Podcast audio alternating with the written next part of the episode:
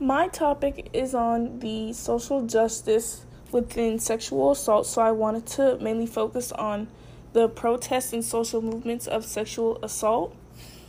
So, for months, protesters have been marching against economic inequality and austerity.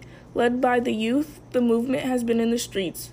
Protesters are banging pots and pans, carrying out general strikes, setting up barricades, and fighting against the oppressive police. The state has used brutal tactics to quash the uprising, and there have been hundreds of sexual assault by the police while in custody. 200 cases of sexual violence have already been officially documented, and over 100 legal motions have been filed against authorities for sexual assault and rape. The performances of a special group, A Rapist in Your Way, are a powerful show of women's protests of women who protest against state brutality and sexual violence.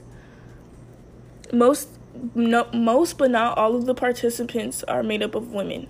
They wear blindfolds to bring attention to the cruelty of the police who have been shooting protesters in the eyes and inflicting serious injuries, blinding nearly 250 people. The participants also wear green scarves, a symbol of the fight for reproductive rights. The I also wanted to mention another case of where there was a protest against sexual assault. An undergraduate who went to the Princeton University said she was raped by a fellow classmate in 2006 during her freshman year on campus. She reported the incident to the school's office last year and began and began the task of seeking justice. Princeton, however, concluded in December that the accused student did not violate the school's sexual misconduct policy. The young woman lost her appeal of the verdict a month later. It was at that point that the woman decided to take matters into her own hand. With a Sharpie marker, she wrote the phrase Princeton protects rapists on several different walkways around campus.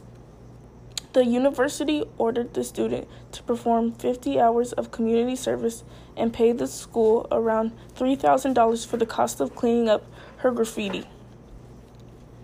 Princeton also put her on four years of disciplinary probation, even though she's on a track to graduate before then.